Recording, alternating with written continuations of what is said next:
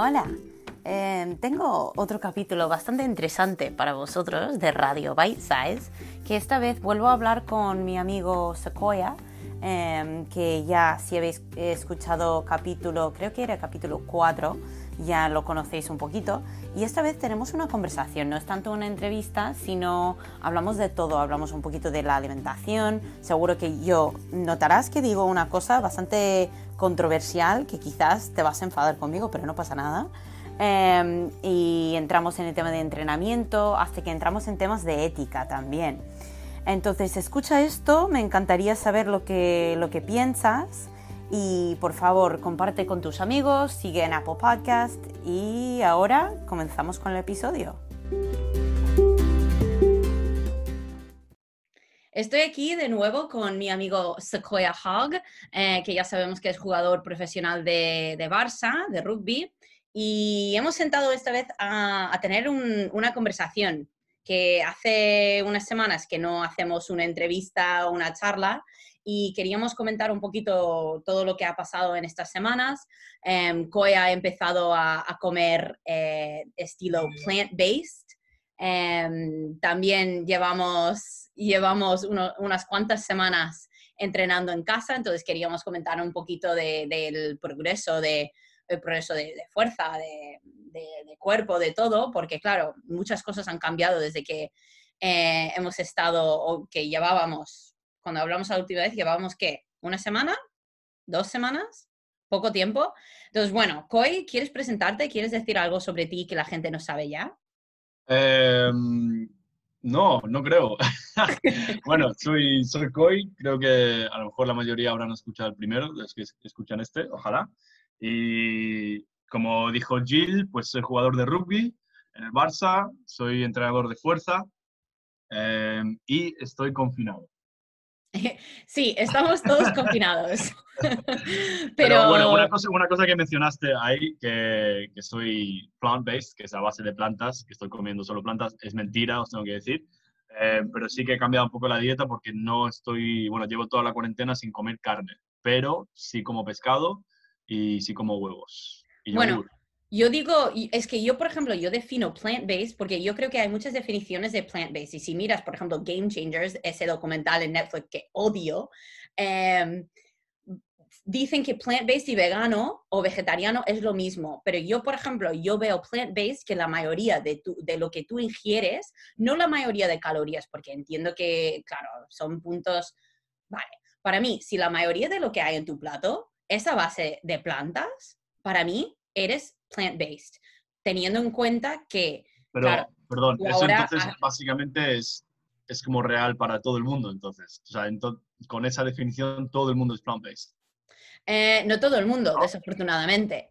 Porque, por ejemplo, ves a muchísima gente que, que come a base de, de productos animales, que, por ejemplo, todo, llevan en el plato, desayunan eh, lácteos eh, con, con huevos y jamón, o no sé. Doy un ejemplo.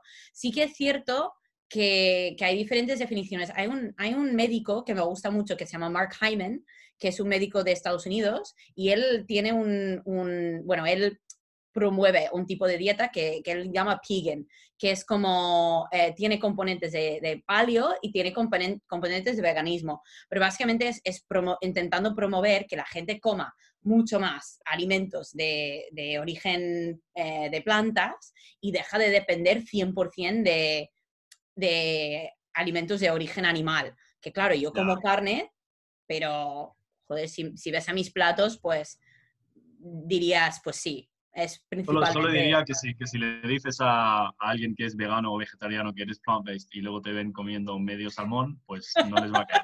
Sí, se enfadarían eh, conmigo. Pero bueno, yo, yo cambié la dieta... No por otra cosa, solamente por temas ecológicos, eh, por toda la contaminación que, eh, que produce la, la producción de carne y el, bueno, toda la, agric- la agricultu- agricultura. Agricultura. Ya, yeah, agricultura o cultivo, de carne. Cultivo, creo que cultivo es. Cultivo de carne, buena palabra. Eh, y nada, entonces eh, lo, lo que he hecho es para intentar eh, bajar lo que como, porque antes comía muchísimo y la verdad que sí que me sentía un poco culpable. Pues ahora no, no voy a comprar, no voy a traer carne a casa y solo en casa puedo comer pescado, huevos sí, porque es, un, o sea, es una fuente muy importante de proteínas para mí, y también como yogur, y normalmente no suelo comer lácteos, pero lo he añadido porque para intentar tener una base más, más fuerte de proteínas, entonces estoy intentando suplementar lo que normalmente me comería de, de pollo y vacuno y cerdo, sí, pues con pescado eh, y huevos básicamente, y luego muchas lubinas, eh, garbanzos, cosas del estilo, ¿sabes? Y... y bien, la verdad me siento, o sea, me siento exactamente igual que me sentía antes. Sí, no, bueno, no pero no, no es cierto. Y claro, yo no, yo no sé si esto está conectado, pero me acuerdo que estábamos hablando y tú me comentabas que había algunas mañanas que te, te, te despertabas un poco mareado o, o sentías sí. un, poco, un poco más débil. Y sinceramente que era algo que, que comentamos un poco, pero yo no sé si, si está relacionado porque también quería preguntar cómo estás llevando el, la medición de lo que estás comiendo, o sea, ¿cómo estás gestionando las cantidades? Eh, bueno, primero sobre los dolores de cabeza, sí que estuve un tiempo, no sé si unos días o algo así, me levantaba como muy, con la mente muy nublada y, y, y no pensaba bien, pero yo no, no creo que fue nada que ver con la dieta al final, a lo mejor acostumbrarme un poco, pero ya se me pasó y creo que es más como una rayada de estar siempre encerrado. Pero para, para gestionar los alimentos, yo creo que es... O sea, no quiero dar una explicación total de mi dieta diaria porque creo que es aburridísimo. Eh, pero bueno, no, dar, si, si dar, cada dar comida, una idea.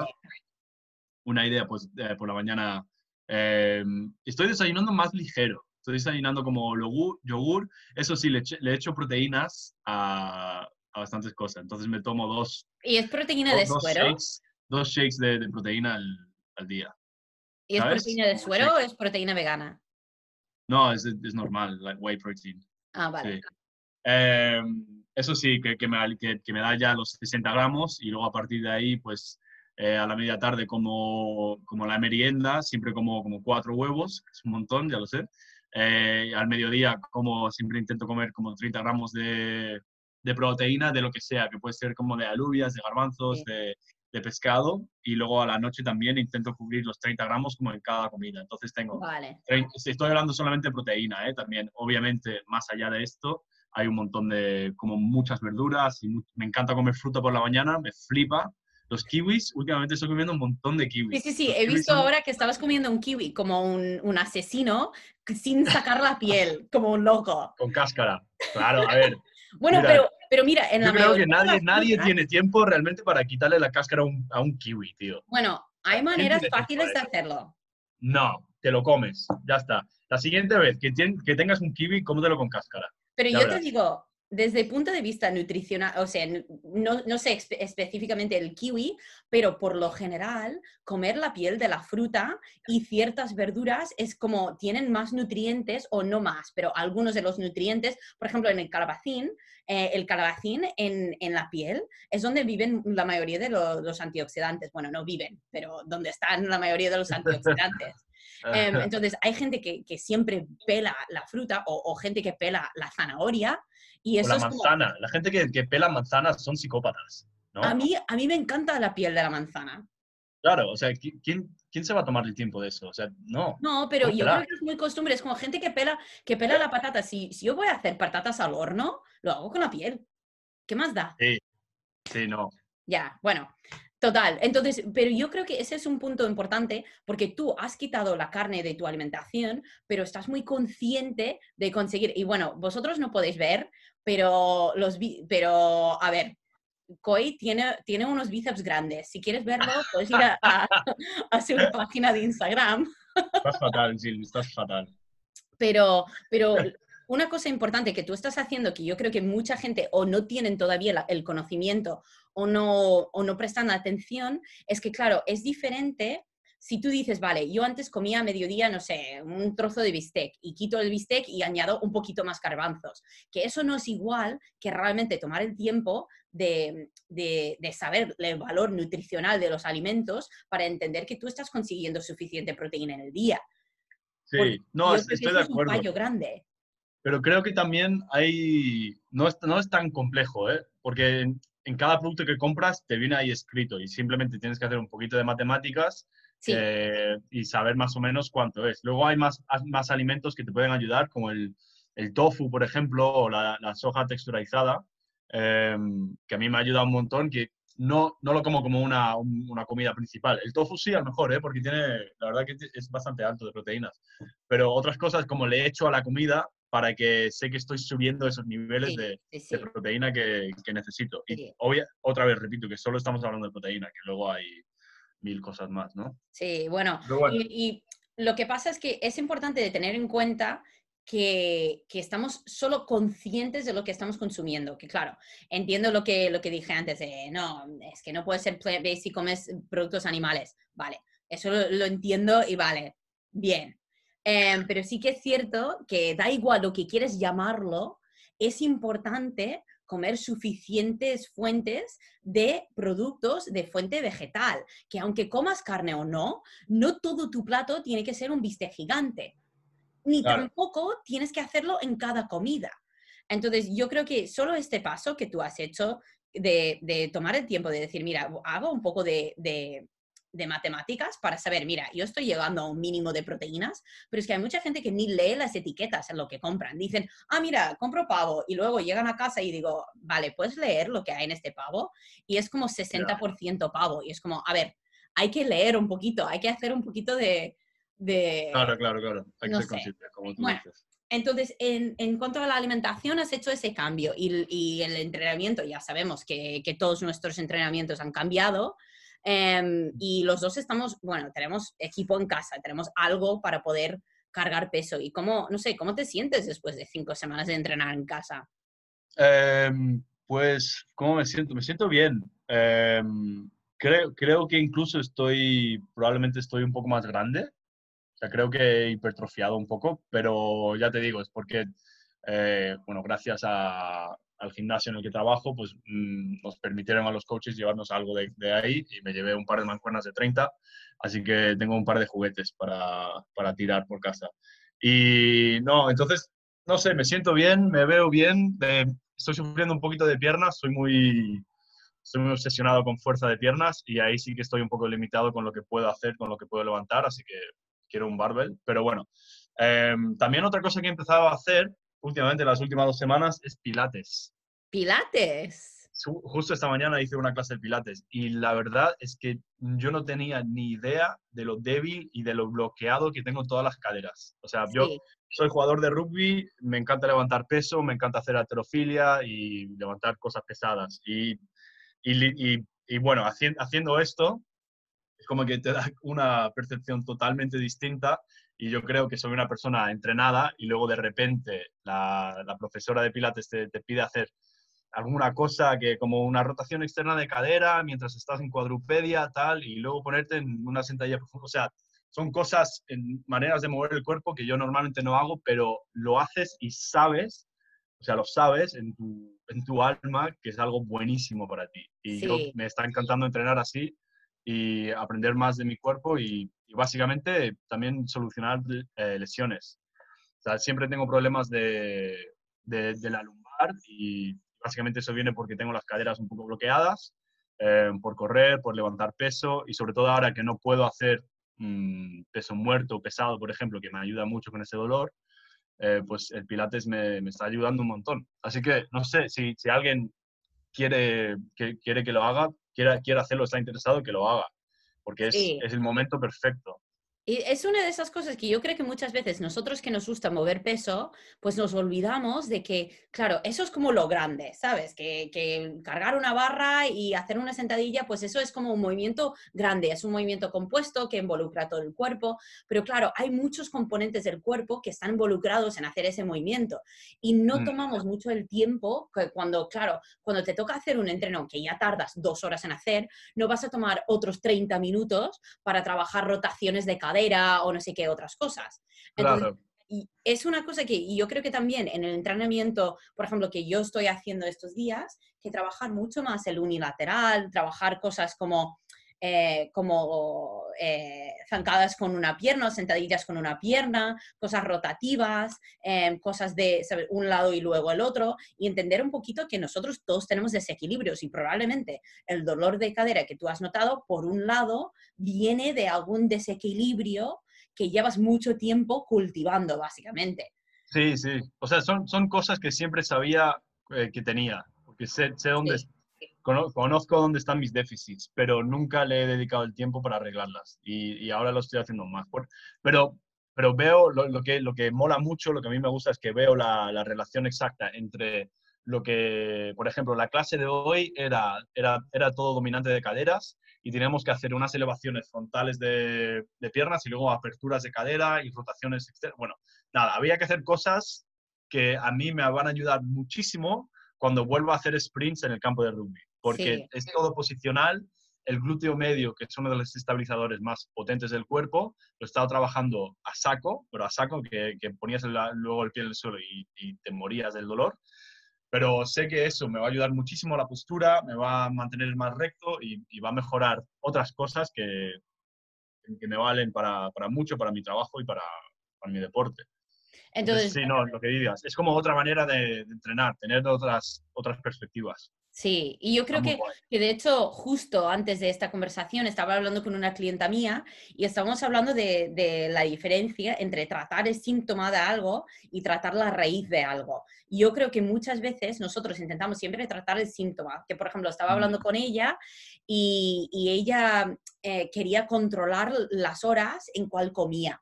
Yo decía, vale, podemos ponerte una, una regla fija de qué horas puedes comer, pero ahí solo estamos tratando el síntoma de que tú tienes ganas de, o tienes ciertos antojos y quieres comer a todas horas. Pero si tratamos la raíz de lo que está pasando, que es la raíz de eso, es que ella no sabe identificar sus niveles de hambre y saciedad. O sea, ella no sabe cuando tiene hambre porque siempre está picoteando. Entonces, es, es eso que hacemos con todo, que queremos... Queremos tratar, mira, esto es lo que me pasa, quiero ponerme reglas o quiero, quiero tratar lo que me está pasando en este momento, que por ejemplo te duele la espalda, pues vas a hacer punción seca, pero no realmente tomas el tiempo de llegar a la raíz de, vale, me duele la espalda porque tengo una, una rotación interna de la cadera, porque me falta estirar, o sea, claro. Esto, y estas son cosas que lo puedes aplicar a todo, porque... Yo creo que, que bueno, un, una frase que me encanta es, es la frase que, la, um, how you do everything is how you do anything. ¿Cómo cojones? Eh, eh, how, you, how you do everything is how you do anything. Yeah, uh, how you do la manera de hacer, de, la manera de que hagas todo es la manera de que haces cualquier cosa. Es, no, es como la, la manera, manera, la manera de la cosa, que haces cualquier cosa es la manera de la que haces todo. Sí, sí, sí, sí, sí, sí. Exacto. Giri, Giri Podcast. Yeah. Y, y si, lo, si lo piensas, es como, es verdad que, por ejemplo, si tú notas, por ejemplo, eh, yo suelo ir muy deprisas con cosas y, de, y, y algunas veces dejo cosas a medias y me doy cuenta cuando estoy en la cocina, por ejemplo, que empiezo a hacer tres cosas, tres platos a la vez. Y estoy como liada intentando hacer todo a la vez, igual con el trabajo, que, que he tenido que ser muy intencional con el trabajo y decir, vale, esto es mi prioridad uno, esto es prioridad dos, esto es prioridad tres, y no puedo pasar de una cosa a la otra sin acabar el, de pri- el primero. Y yo creo que en el deporte y en la nutrición y bueno, en todo, pues tú lo puedes ver reflejado en todo lo que haces. Mm. Bueno, no sí, sé. Sí, sí, sí, no, totalmente de acuerdo. Sí, sí, sí. Um, yo no tengo el mismo problema, yo solo me puedo enfocar en una cosa a la vez. Bueno, claro, eres hombre, así que no me sorprende. Ya. Yeah. Pero bueno, esa, es eso, yo creo que ahora es el momento, sobre todo ahora, bueno, ahora creo que estamos llegando a un momento un poco más complicado de la cuarentena, porque, no complicado, pero como tenemos más libertad y la gente puede ahora empezar a salir, um, yo creo que Hay que, hay que tomar eso con un, un poco de cuidado y seguir, no sé, intentar seguir con lo que hemos aprendido un poco durante estos meses, aunque suena muy cliché, ¿no? Suena muy cliché sí, decir eso, sí. Pero de, de respetar, básicamente, respetar sí. A que hemos llegado a este punto, de que la cosa está mejorando, pero, o sea, por ejemplo, yo salí el primer día que podíamos salir, que era el, el sábado, si no me equivoco. Sí. Y era una locura, total, ¿no? Parecía un festival, o sea, yo lo pasé increíble, lo pasé de puta madre. Y estaba corriendo, esquivando gente, saludando a, bueno, mirando a todos a la cara porque no había visto yeah. a nadie, ¿sabes? Y estaba como mirando a todos, like, oh, hay, mucho, hay más gente del mundo, increíble. Yeah. Pero luego volví a casa y dije, igual nos, no sé, igual nos, nos estamos pasando y deberíamos ir con más tranquilidad. Yo creo que lo que está pasando... Bueno, hay varias cosas que está pasa, pasando. Yo creo que mucha gente estaba como muy agobiado de estar mucho tiempo en casa, entonces quieren saltar como... Es como todo, que quieren correr antes de andar. Y es como nosotros tenemos que ir paso a paso. Por eso hay diferentes fases, porque sinceramente es como no, no, no estamos en esto porque, porque qué hijos de puta nos quieren encerrar, que no sé qué, que es como la realidad es que el sistema sanitario está inundado. Entonces, claro, si no, si no hacemos algo y si no respetamos ciertas normas, pues va a volver a pasar. Y yo, yo sinceramente, creo que en, en, en algún momento u otro todos nos vamos a infectar, pero yo creo que, que aunque, claro, quizás queremos aprovechar lo máximo de todo lo que podemos, por decir, podemos hacer, es que es importante todavía respetar distancias y, y respetar también tus límites, que por ejemplo, si no, si no corres nunca y has decidido de repente empezar a correr diez kilómetros, pues no, no me sorprende si, si te vas a encontrar un poco mal o, o hasta sí. que te puedes lesionar. No, seguro. Eso es, un, eso es algo que, bueno, que, que al principio hay que ir con un poco de cuidado. Y pensar que correr siempre es algo muy natural, como para, para los humanos, como estamos, estamos nacidos para correr, pero llevamos un montón de tiempo quietos, parados, y ahí, bueno, yo lo que he dicho a mis clientes es que hay muchas fibras, hay muchas, eh, muchas articulaciones que no hemos usado de esa manera en los últimos seis semanas, y si empezamos a saco, pues mmm, vamos a doler. O sea, yo la, el primer día que salí a correr, luego al día siguiente tenía el aductor, Um, on fire, ¿sabes? O sea, me, sí, sí. Lo, lo notaba cargado y yo eso que corrí muy poco, pero hay que ir, hay que ir poco a poco, que la gente no se mate. Si justo has empezado a correr, pues nada, que, que vaya incrementando, porque no quieres subir demasiado rápido la intensidad o el volumen, como dices, sí, y luego tener que sí. quedarte en casa dos semanas más. Ya, yeah, y, y también tener en cuenta que, claro, hay una, como, como todo, hay una técnica, que no es que vayas a correr pim pam, como quieras, que correr es como hacer una sentadilla, que, que hay maneras correctas de, de correr y hay maneras incorrectas de correr. Entonces, claro, mm. es normal que tú, por ejemplo, si hablas con alguien que lleva mucho tiempo corriendo, pues, o sea, correr es muy lesivo. Yo creo que la gente no se da cuenta tanto de eso.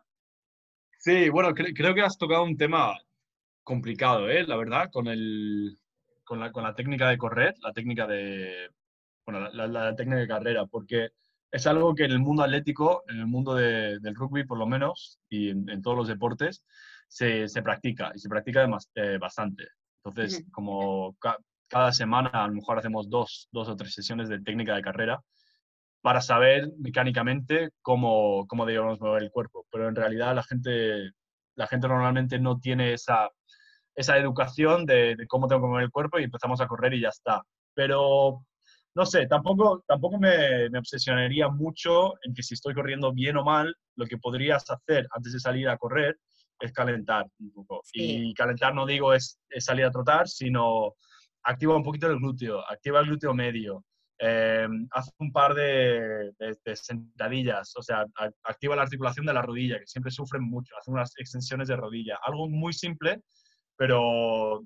que te pueda ayudar también. Activa un poco el core para que te mantengas una postura bien recta, sí. bien alta. Y intenta no como cuando corras, intenta no correr en una línea recta, básicamente. No, que no tengas movimientos laterales raros de la cadera ni cosas así. Pero yeah, eso, eso es lo que diría yo. Sí, bueno, también. Ir con cuidado, poco a poco. Tampoco estoy de acuerdo, que tampoco hay que pasarse, pero sí que es importante reconocer que... que sí que hay una técnica de correr. Yo creo que, por ejemplo, claro. eh, yo me acuerdo cuando estaba estudiando para el, el examen del nivel tres de CrossFit, pues había una, una parte que se dedicaba a, a la técnica de correr. Y hay una, es un, una teoría que se llama Pose Running, eh, que se escribe P O S E, Y la verdad que fue súper interesante porque aprendí eh, técnicas de activación, aprendí también el posicionamiento del cuerpo, también cómo, cómo puedes correr de forma más eficiente. Y la verdad que me, a mí me ha ayudado muchísimo en, en disfrutar un poco más de correr. Aunque tengo que decir, mira, la gente que está escuchando esto y me conocéis, ya sabéis que mi cuerpo no está hecho para correr. También es gracioso que lo digas porque que, que el, el curso de CrossFit, o sea, obviamente lo tienen que dar, ¿no? Pero perdona a todo el mundo de CrossFit que está escuchando, pero la gente de CrossFit corre fatal. Perdona, ¿eh? Pero, bueno, en o sea, el, en el, el, otro en día, el... el otro día vi el documental este de The Fittest y había uno que, que salían haciendo sprints y madre mía. O sea, que vaya técnicas de sprints que, que tenían todos. O sea, fatal. O sea, corren Pero fatal. Últimamente, en estos años, se han empezado a, a, dedicar, a dedicar más tiempo a la técnica de, de correr. Bueno, no sé. Entonces... ¿Ah, sí? Sí, sí, sí. Últimamente tienen, tienen un, un par de, de entrenadores bastante conocidos que, que se dedican... Ah, de, de, del punto de vista de CrossFit, estás diciendo. Sí, sí, sí. Ah, vale, vale. Claro, es que CrossFit... Imagina que CrossFit también ha evolucionado un montón, que antes decían que no podían hacer nunca nada, nada de entrenamiento de bodybuilding y ahora todo el mundo hace accesorios, que es básicamente claro. Culturismo. Sí, sí, sí, claro, para la playa. Sí, claro. Eso que bueno, la mola. Playa... ¿Tú crees...? Sequoia, ¿tú crees que vamos a ver la playa este año? Yo, no, bueno, no sé. Yo, yo mañana, mañana, sí, mañana. Yo mañana viajo a Málaga y me voy a... que está en el sur. Bueno, obviamente, todo el mundo sabe dónde está. Eh, donde viven mis padres y yo me quedo por ahí donde hay ríos y tal. Y me quedo en los valles con los ríos. Y cuando se abra la playa de Barcelona, volveré. Ah, bueno, entonces no, no te vamos a ver hasta... ¿qué? ¿Agosto? Hasta... Yo creo que mitad de junio, ¿no? Tiene que empezar a abrir todo. Sinceramente... No sé, por lo que he visto, lo que he leído, creo que apunta. Sinceramente no lo sé, pero lo que sí que tengo que decir es que de esta cuarentena, yo esta mañana desperté, desperté a las seis a las seis y fui a andar por Montjuïc porque quería ver... Eh, ¿Qué? ¿Te despertaste ya. a las seis? Es que quería pasa? ver el amanecer. Estás loca, tío. Quería ver el amanecer y quería salir cuando no había mucha gente porque a mí me está agobiando mucho salir a la calle en las horas que se puede salir porque hay demasiada gente, es que yo no, no es que no me gusta. Entonces, ah. desperté a las seis y fui eh, a, a Montjuïc, no fui a correr porque no me apetecía, eh, quería andar y fui a andar un par de horas y sinceramente notas el cambio, en, es que niveles de polución hay nada. Es, o sea, ves desde Montjuïc, ves perfectamente Tibidabo y el torre que está ahí y es como, es increíble, escuchas los, los pájaros, no sé. Mi, yo lo que te diría, diría a todo el mundo que está escuchando, compra una bici, anda en bici. Yo ojalá, ojalá que, que algunos cambios que hemos, que hemos tenido que hacer mmm, forzados por, por el corona, que a ver si alguno se puede mantener, porque lo que estás diciendo es verdad. Pero yo lo veo muy complicado, no creo que... O sea, me, me, da, me da pena, pero creo que en cuanto acabe todo esto, todo va a empezar de nuevo. Vamos a olvidarnos bastante rápido de, de cómo se fue la polución y todo va a volver a normal y bueno. Es que yo no creo que todo va a volver a normal. Yo creo que es, es una nueva normalidad que las cosas no van a ser como eran antes. Pero yo creo que eso, a ver, yo he escuchado eso muchas veces y sinceramente no me lo creo. Ojalá, pero es que no me lo creo. Porque, ¿tú crees que vamos a olvidar de todo las, lo que nos ha pedido? Las estructuras que se van a poner ahora son, van a ser las mismas de antes porque... La economía tiene que volver a, a empezarse y la manera más rápida y más fácil de que pase eso es como en cada crisis donde inyectan dinero donde estaba antes y, y todo va a empezar de nuevo. Sí. Y va a ser exactamente lo mismo, mucho más rápido, para que volvamos a, a lo que llamamos la, la normalidad económica.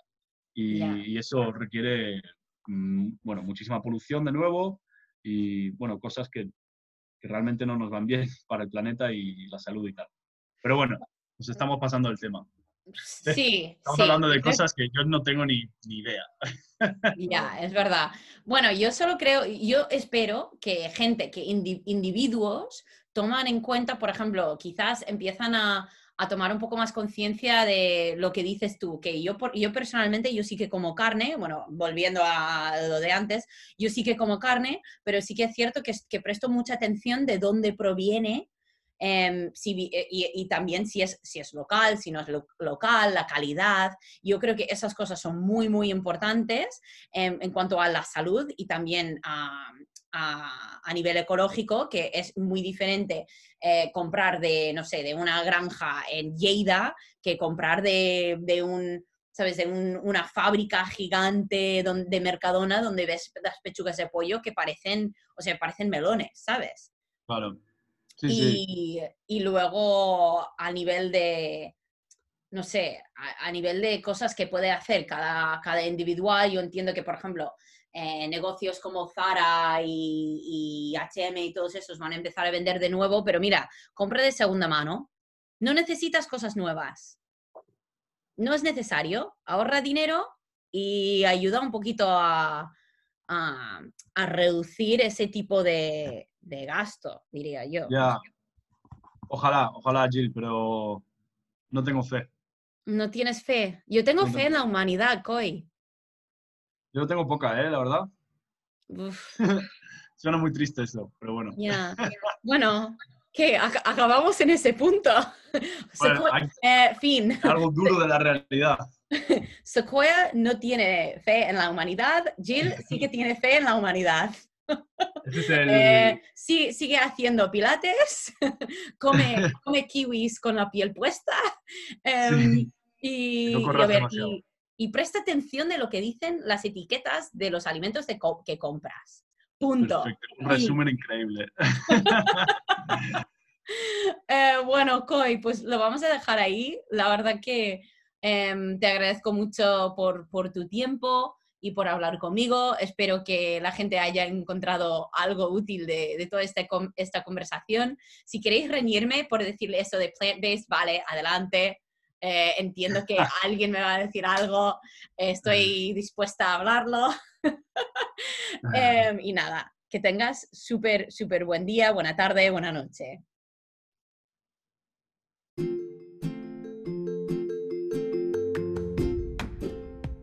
Muchísimas gracias de nuevo por escuchar Radio Bite Size. Eh, como ya he comentado en la nueva página de Instagram, que es Radio Bite Size, Eh, a partir de ahora voy a sacar episodios solo una vez por semana. Antes lo estaba sacando los martes y los viernes.